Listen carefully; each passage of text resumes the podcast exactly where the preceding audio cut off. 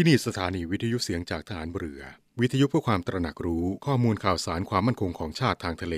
รายงานข่าวอากาศ และเทียบเวลามาตรฐาน จากนี้ไปขอเชิญรับฟังรายการ นาวีสัมพันธ์ครับ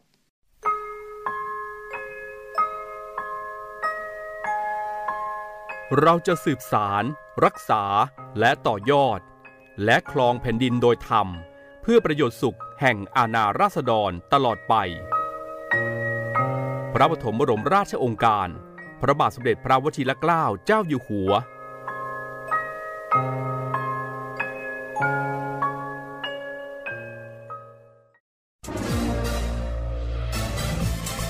คุณกำลังฟังเสียงจากฐานเรือ ทุกความเคลื่อนไหวในทะเลฟ้าฝั่งรับฟังได้ที่นี่เสียงจากทหารเรือ กับช่วงเวลาของรายการนาวีสัมพันธ์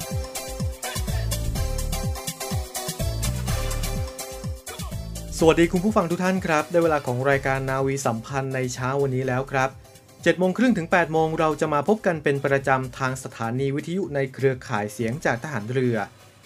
มาพร้อมกับสาระข่าวสารที่น่าสนใจนำมาฝากให้กับคุณผู้ฟังได้รับฟังกันในทุกๆ เช้าแบบนี้ พบกันในวันนี้วันพุธก็อยู่กับผมจ่าเอกปฏิพลเช่นเคยครับ คุณผู้ฟังครับอย่างที่ทราบกันนะครับว่าในปีหน้าปี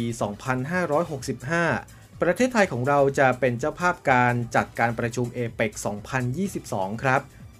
ทางกระทรวงการต่างประเทศก็ได้มีการเผยแพร่ข้อมูลข่าวสารเกี่ยวกับการเป็นเจ้าภาพการจัดการประชุมครั้งนี้อย่างต่อเนื่อง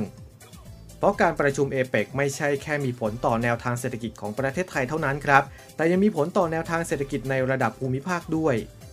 วันนี้รายการนาวีสัมพันธ์มีการสัมภาษณ์พิเศษจากกระทรวงการต่างประเทศ ที่เกี่ยวกับ การจัดการประชุมเอเปก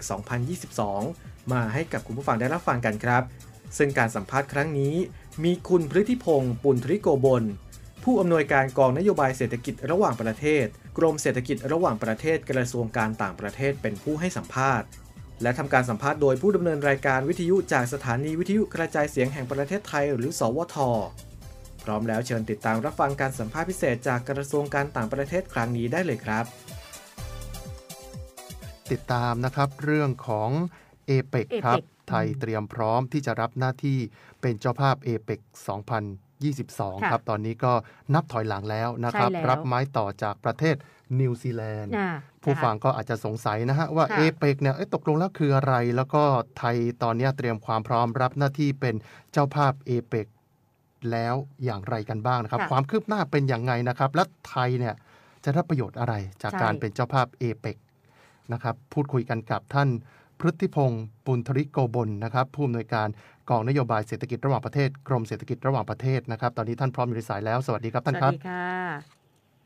สวัสดีครับคุณทรงพลและคุณกันนานัทครับค่ะเบื้องต้นขออนุญาตให้ท่านเล่าภาพรวมสักนิดค่ะว่าเอเปกคืออะไรคะเนื่องจากว่าตอนนี้พี่น้องประชาชนคนไทยอาจจะมองว่ามันดูไกลตัวเราเหลือเกินอืมเขาจะรู้สึกได้อย่างไรว่าเรื่องของเอเปกเป็นเรื่องใกล้ตัวอ่าเอเปกคืออะไรคะวันนี้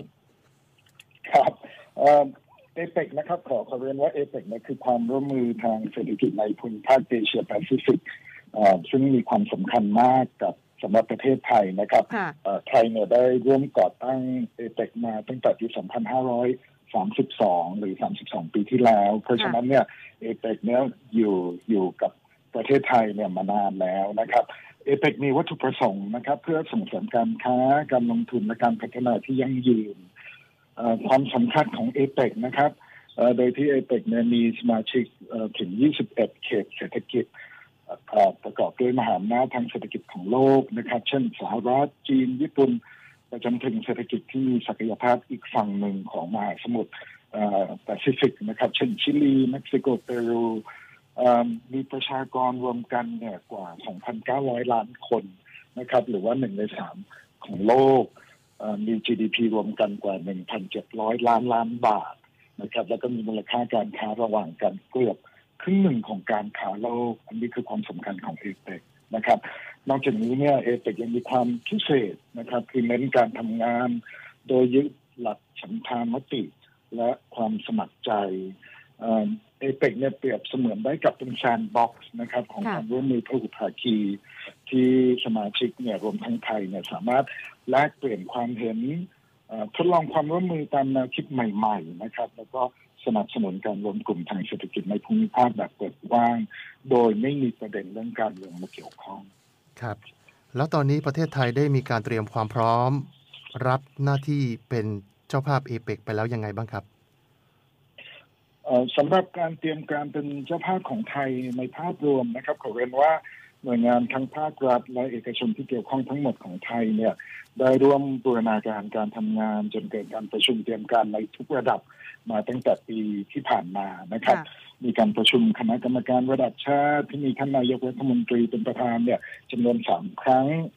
มีการประชุมคณะอนุกรรมการในด้านต่างๆไปจนถึงการประชุมหารือระหว่างหน่วยงานราชการและเอกและภาคเอกชนในระดับเจ้าหน้าที่มาอย่างต่อเนื่องในส่วนของการเตรียมการด้านสารัฐะเนี่ยกระทรวงการต่างประเทศในฐานะหน่วยงานหลัก ก็ได้เริ่มจัดกิจกรรมระดมสมองมาตั้งแต่ต้นปี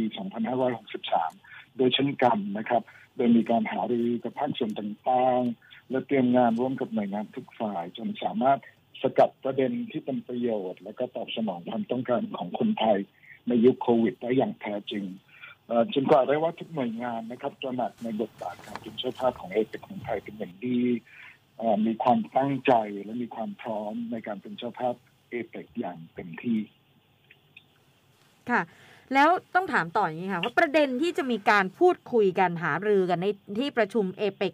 2022 ตลอดทั้งปีที่ไทยจะเป็นเจ้าเจ้าภาพเนี่ยค่ะ ประเด็นหลักๆสำคัญที่เราจะเห็นของการเกิดขึ้นในเอเปกครั้งนี้คืออะไรบ้างคะครับตลอดทั้งปี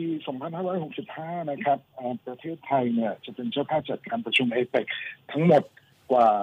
100 การประชุม โดยเรามีเป้าหมายที่จะจัดเป็นการประชุมแบบพบหน้าอย่างเต็มรูปแบบนะครับค่ะเอ่อการประชุมเหล่านี้เนี่ยจะเป็นการประชุมตั้งแต่การประชุมระดับเจ้าหน้าที่อาวุโส การประชุมของภาคธุรกิจ การประชุมระดับรัฐมนตรีเอ่อทั้งหมดเนี่ยเพื่อปูทางไปสู่การประชุมระดับผู้นำในช่วงปลายปีค่ะประเด็นที่จะมีการหารือในการประชุมต่างๆ ของเอเปก ก็แน่นอนจะเป็นเรื่องการพัฒนาเศรษฐกิจ และความเป็นอยู่ที่ดีอย่างยั่งยืน ซึ่งเป็นเรื่องที่ใกล้ตัวพวกเราทุกคนนะครับค่ะเอ่อปัจจุบันเนี่ยเอเปกมีความร่วมมือมากมาย แล้วก็ครอบคลุมทุกภาคส่วนของสังคมเอ่อโดยเอเปกเองนั้นมีคณะทำงาน แล้วก็มีกลไกขับเคลื่อนทั้งหมดมากกว่า 40 คณะทำงานเออขอเรียนว่าหัวใจหลักของการหารือแน่นอนจะเป็นเรื่องการ อำนวยความสะดวกการค้าและการลงทุน ซึ่งเป็น DNA ของเอเปกนะครับในระยะสั้นเนี่ยการหารือเกี่ยวกับเรื่องการต่อสู้กับปัญหาโควิด และความท้าทายใหม่ๆเนี่ยก็ยังมีความสำคัญ ควบคู่ไปกับการหารือในเรื่องการฟื้นฟูความเชื่อมโยง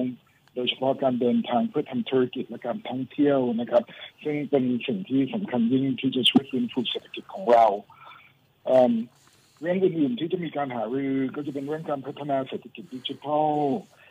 การส่งเสริมธุรกิจ SME การสร้างโอกาสและการมีส่วนร่วมของกลุ่มคนทุกกลุ่มนะครับ แล้วก็ที่สำคัญอีกเรื่องนะครับก็คือการส่งเสริมการเจริญเติบโตที่ยั่งยืนและครอบคลุม โดยมุ่งสร้างความสมดุลระหว่างการพัฒนาเศรษฐกิจและสิ่งแวดล้อม ประเทศไทยเนี่ยก็จะใช้โอกาสนี้ขับเคลื่อนแนวคิด เศรษฐกิจ BCG ในค่ะเอเปกด้วยเช่นกันนะครับครับแล้วประโยชน์ที่คนไทยจะได้รับจากการเป็นเจ้าภาพเอเปก2022 แล้วครับ มีอะไรบ้างครับ ในในภาพรวมนะครับ ประเทศไทยเนี่ยจะได้ประโยชน์จากการมีพันธมิตรทางเศรษฐกิจที่เข้มแข็ง และได้พัฒนาองค์ความรู้และเรียนรู้แนวปฏิบัติที่ดี แล้วก็ร่วมผลักดันแนวคิดใหม่ ๆ ที่จะช่วยพัฒนาประเทศไปสู่การเจริญเติบโตที่ยั่งยืนนะครับเอ่อ การแปรรูป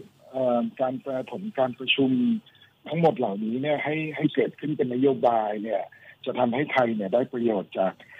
ระบบการค้าที่สะดวกและราบรื่นขึ้นในเอเปกซึ่งเป็นสิ่งที่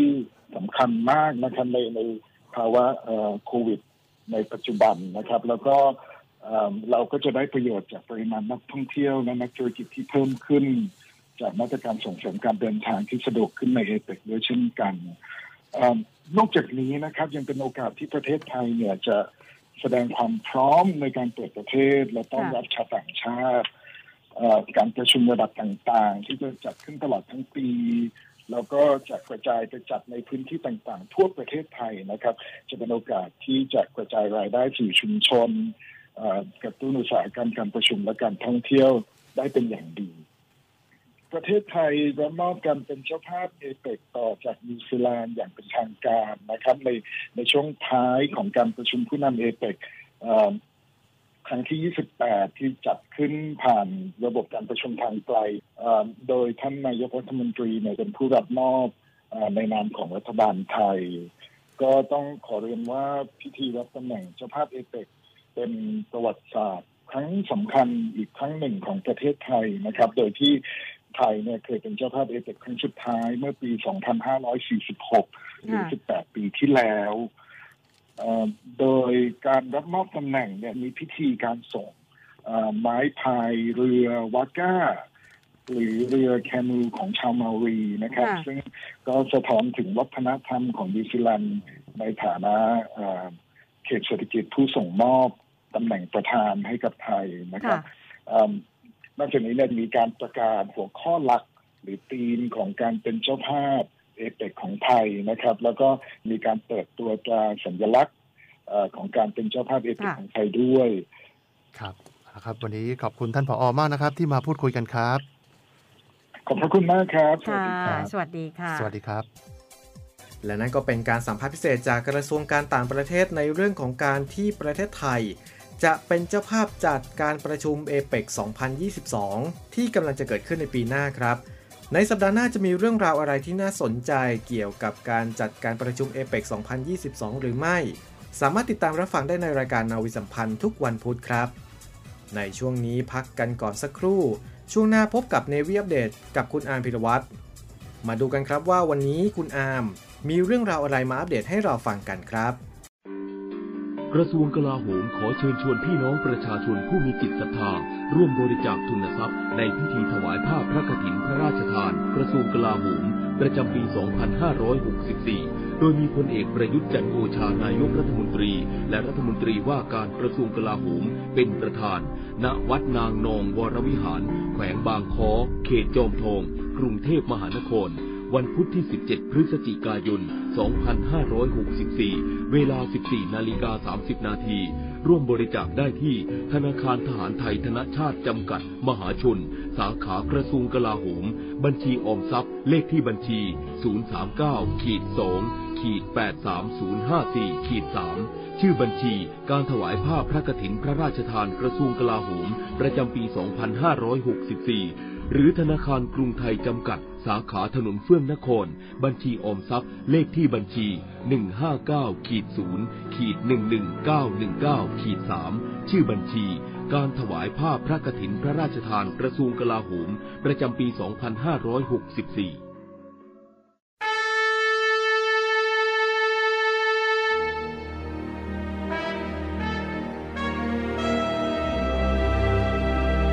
คำว่าวีรบุรุษมีหลายคนใฝ่ฝันอยากจะเป็น จะด้วยอุดมการณ์ที่ถูกปลูกฝังหรือจินตนาการส่วนตัว ขณะที่บางสถานการณ์ วีรบุรุษก็เกิดขึ้นในขณะที่ภรรยาต้องสูญเสียสามี ลูกต้องสูญเสียพ่อ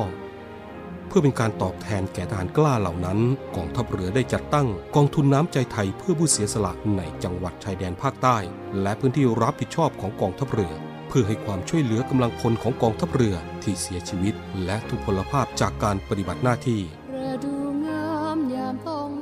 ท่านสามารถร่วมเป็นส่วนหนึ่งในการช่วยเหลือผู้เสียสละเหล่านั้น ด้วยการบริจาคสมทบกองทุนได้ที่กรมการเงินทหารเรือ หมายเลขโทรศัพท์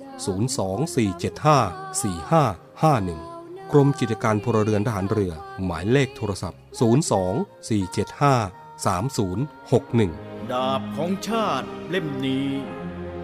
คือชีวิตเรา ถึงจะคมอยู่ดีรับไว้ สำหรับสู้ภัยรี ให้ชาติเรานา ให้มิตรให้เมียให้ลูกและ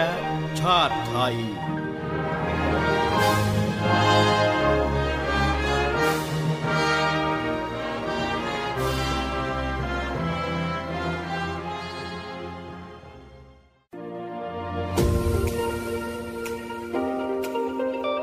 เนวี่อัปเดต กับพีรวัตรสุทธิบุญ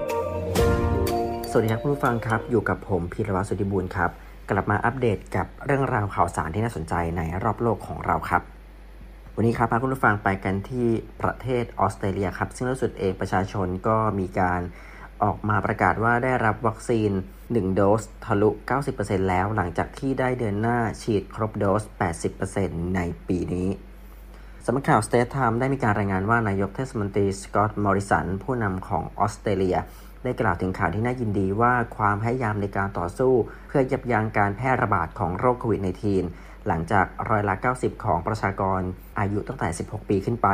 ได้รับวัคซีนอย่างน้อย 1 โดส พร้อมกับมีการระบุว่าจะเร่งเดินหน้าในเรื่องของโครงการฉีดวัคซีนอย่างจริงจังเพื่อให้จำนวนประชากรที่ได้รับวัคซีนครบ 2 โดส ถึงเป้าหมายอยู่ที่ร้อยละ 80 ภายในสิ้นปี 2564 นี้ ซึ่งเขาก็ได้มีการกล่าวว่าจะเป็นหนึ่งในประเทศที่มีอัตราการฉีดวัคซีนสูงที่สุดในโลก มาพร้อมกับการเป็นหนึ่งในประเทศที่มีอัตราการรักษาชีวิตยอดเยี่ยมที่สุดในโลกเช่นกัน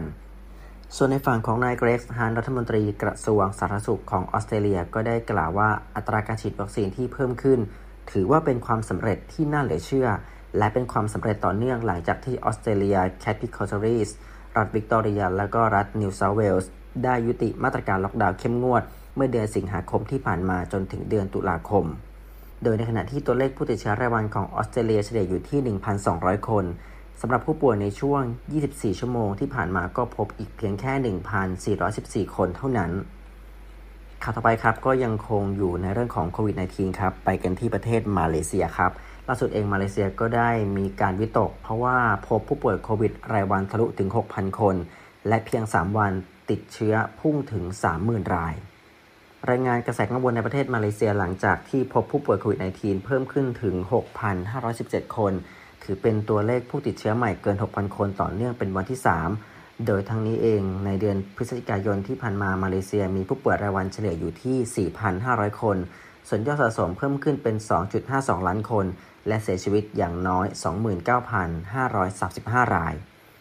ตรันซีนายแพทย์นูฮิซามอับดุลเลาะอธิบดีกรมอนามัยกระทรวงสาธารณสุขของมาเลเซีย ได้โพสต์ข้อมูลผ่าน Facebook ว่าความน่าจะเป็นในค่าเฉลี่ยผู้ป่วย 1 คน กระจายโรคในหลายรัฐ เกินกว่าค่ากำหนดที่เป้าหมายตั้งไว้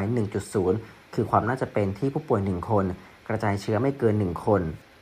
อย่างไรก็ตามอัตราการเข้ารับการรักษาที่โรงพยาบาลทั่วประเทศในช่วงจัวันที่ผ่านมาก็ลดลงกว่าสัปดาห์ก่อนหน้านั้นอยู่ที่ร้อยละ 3.3 แต่รัฐตรังกานูก็พบผู้ติดเชื้อที่แอดมิดเข้าโรงพยาบาลเพิ่มมากขึ้นถึงร้อยละ 33 กรุงกัลลัมเปอร์เพิ่มอยู่ที่ร้อยละ 17 และรัฐเนเกอร์ซีเซมบรีลานนั้นสูงขึ้นอยู่ที่ร้อยละ 10 ส่วนอัตราการฉีดวัคซีนป้องกันโรคโควิด -19 ก็มีประชาชนเกือบร้อยละ 76 ที่ได้รับวัคซีนครบ 2 โดส และร้อยละ 78.3 ฉีดวัคซีนอย่างน้อย 1 โดส ข่าวต่อไปครับ ไปอีกหนึ่งประเทศครับ ซึ่งก็คือประเทศออสเตรียครับ โดยได้มีการเตรียมล็อกดาวน์สำหรับคนที่ไม่ฉีดวัคซีน รัฐอัปเปอร์ของออสเตรีย ประเทศออสเตรียได้มีการใช้มาตรการล็อกดาวน์สำหรับผู้ที่ยังไม่ฉีดวัคซีนป้องกันโรคโควิด -19 ตั้งแต่วันที่ 15 พฤศจิกายนที่ผ่านมา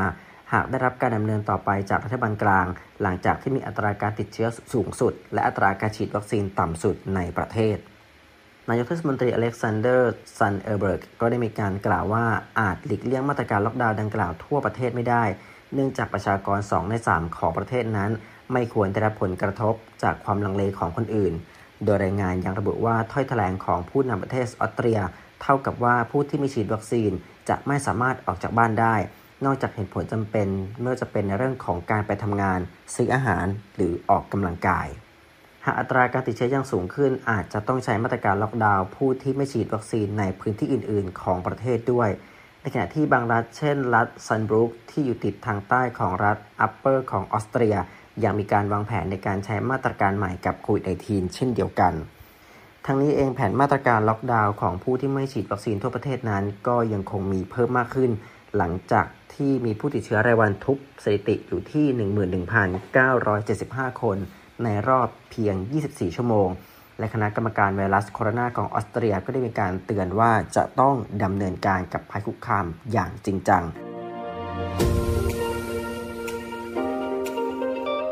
เนวี่อัปเดตกับพีรวัตรสุทธิบุญ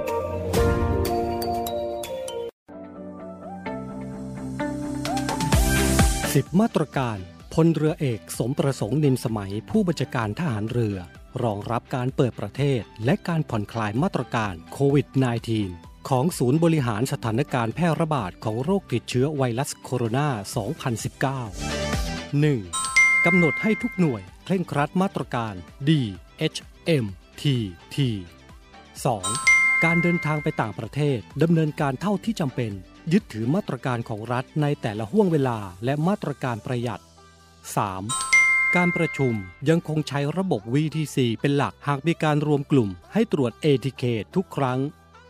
4. ปรับการเรียนการสอนเป็นที่โรงเรียน แต่ให้สามารถปรับเป็นออนไลน์ หากเกิดสถานการณ์ระบาดรุนแรง ให้อยู่ดุลยพินิษของหัวหน้าหน่วยขึ้นตรงกองทัพเรือ 5. หน่วยต่างๆ ปรับพื้นที่ให้มี CI รองรับผู้ติดเชื้อในหน่วย กับที่หน่วยดูแลรักษาจนหายดี โดยประสานกับกรมแพทย์ทหารเรือ 6. หน่วยเรือ หน่วยบกที่มีกำลังพลหนาแน่น ให้สุ่มตรวจ ATK โดยเฉพาะผู้ที่มีอาการเบื้องต้นของโควิด -19 หรือมีความเสี่ยงที่ติดเชื้อโควิด -19 7. การ Work from Home ยังคงดำเนินการให้อยู่ดุลยพินิษของหัวหน้าหน่วยขึ้นตรงกองทัพเรือ 8. กิจการสวัสดิการ อาคารรับรอง บ้านพัก และสันทนาการอื่น ๆ ให้กำหนดมาตรการใช้บริการอย่างเคร่งครัด 9. เชิญชวนกำลังพลและครอบครัว ใช้บริการกิจการสวัสดิการกองทัพเรือ และสนับสนุนสถานบริการเอกชน เพื่อช่วยฟื้นฟูเศรษฐกิจของประเทศ 10. ให้ทุกหน่วยดำรงความพร้อมช่วยเหลือประชาชนในทุกโอกาสทั้งใน นอกเวลางาน กับให้ กรมแพทย์ทหารเรือเตรียมความพร้อมหากมีการระบาดรุนแรง ทั้งนี้มาตรการต่างๆ ที่กำหนดข้างต้นให้แต่ละหน่วยพิจารณา การปฏิบัติให้สอดคล้อง และเป็นไปตามประกาศมาตรการของจังหวัดในพื้นที่ รวมใจพัก รักชาติ ราชศรัทธา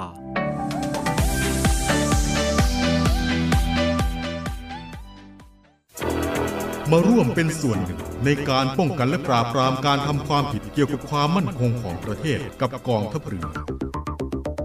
พบเห็นเว็บไซต์และการทำความผิดเกี่ยวกับความมั่นคงของประเทศ แจ้งเบาะแสได้ที่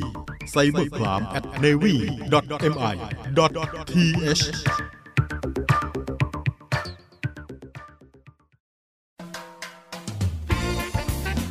สาระน่ารู้และเคล็ดลับดีๆ กับมิสเตอร์เคล็ดลับ สวัสดีครับ ผมมิสเตอร์เคล็ดลับครับ เคล็ดลับวันนี้ ยาหม่องสามารถขจัดหมากฝรั่งเปื้อนผ้าได้จริงหรือคำตอบก็คือ จริงครับ โดยการใช้ยาหม่องถูตรงที่เหนียวๆของหมักฝรั่งไปมา ไม่นานยางของหมักฝรั่งก็จะหลุดออกหมด แล้วจึงนำผ้าไปซักตามปกติครับ สาระน่ารู้และเคล็ดลับดีๆ กับมิสเตอร์เคล็ดลับ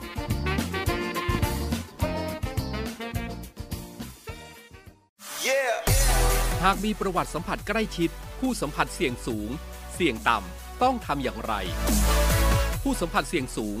คือผู้ใกล้ชิดผู้ป่วย หากมีประวัติสัมผัสใกล้ชิด ผู้สัมผัสเสี่ยงสูง หรือผู้ใกล้ชิดผู้ป่วย ต้องเข้ารับการกักกันโรค ตรวจหาเชื้อจากทางห้องปฏิบัติการ หากมีประวัติสัมผัสใกล้ชิด ผู้สัมผัสเสี่ยงต่ำคือผู้ใกล้ชิดผู้สัมผัสเสี่ยงสูง สังเกตอาการ 14 วัน หลีกเลี่ยงไปในที่ชุมชน เว้นระยะห่าง สวมหน้ากากอนามัย หมั่นล้างมือ แยกรับประทานอาหาร หรือแยกสำรับ ผู้ที่ไม่มีความเสี่ยง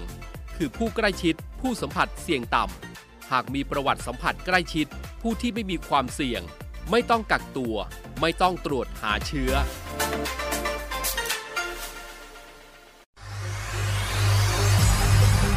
การทุจริตคอร์รัปชันเป็นภัยคุกคามต่อความมั่นคงของชาติ มาร่วมสร้างความใสสะอาด ปลอดจากพฤติกรรมการทุจริตประพฤติมิชอบ สร้างความโปร่งใสและประสิทธิภาพของกระบวนการทำงานในกองทัพเรือ เพื่อให้ข้าราชการและลูกจ้างของกองทัพเรือ ประพฤติปฏิบัติงาน โดยเน้นผลงานการมีคุณภาพ ความซื่อสัตย์สุจริต และการมีจิตสำนึกในทางที่ดี เพื่อให้ข้าราชการกองทัพเรือมีเกียรติและศักดิ์ศรีมีความภูมิใจ มีขวัญและกำลังใจในการทำงาน เพื่อให้กองทัพเรือมีภาพลักษณ์ที่ดีจนเป็นที่ยอมรับรับ ชื่นชม เชื่อถือศรัทธา พึงพอใจ และประทับใจในการทำงาน และผลการทำงานของกองทัพเรือ คุณสามารถมีส่วนร่วมป้องกันและปราบปรามการทุจริต ร่วมกันทำให้กองทัพเรือใสสะอาด แจ้งเบาะแสได้ที่ ศูนย์รับเรื่องร้องทุกกองทัพเรือ 02 475 4789 หรือที่ www.navy.mi.th ร้องทุกข์ ศูนย์ประสานราชการใสสะอาดกองทัพเรือ ร่วมใจ กองทัพเรือไทย ใสสะอาด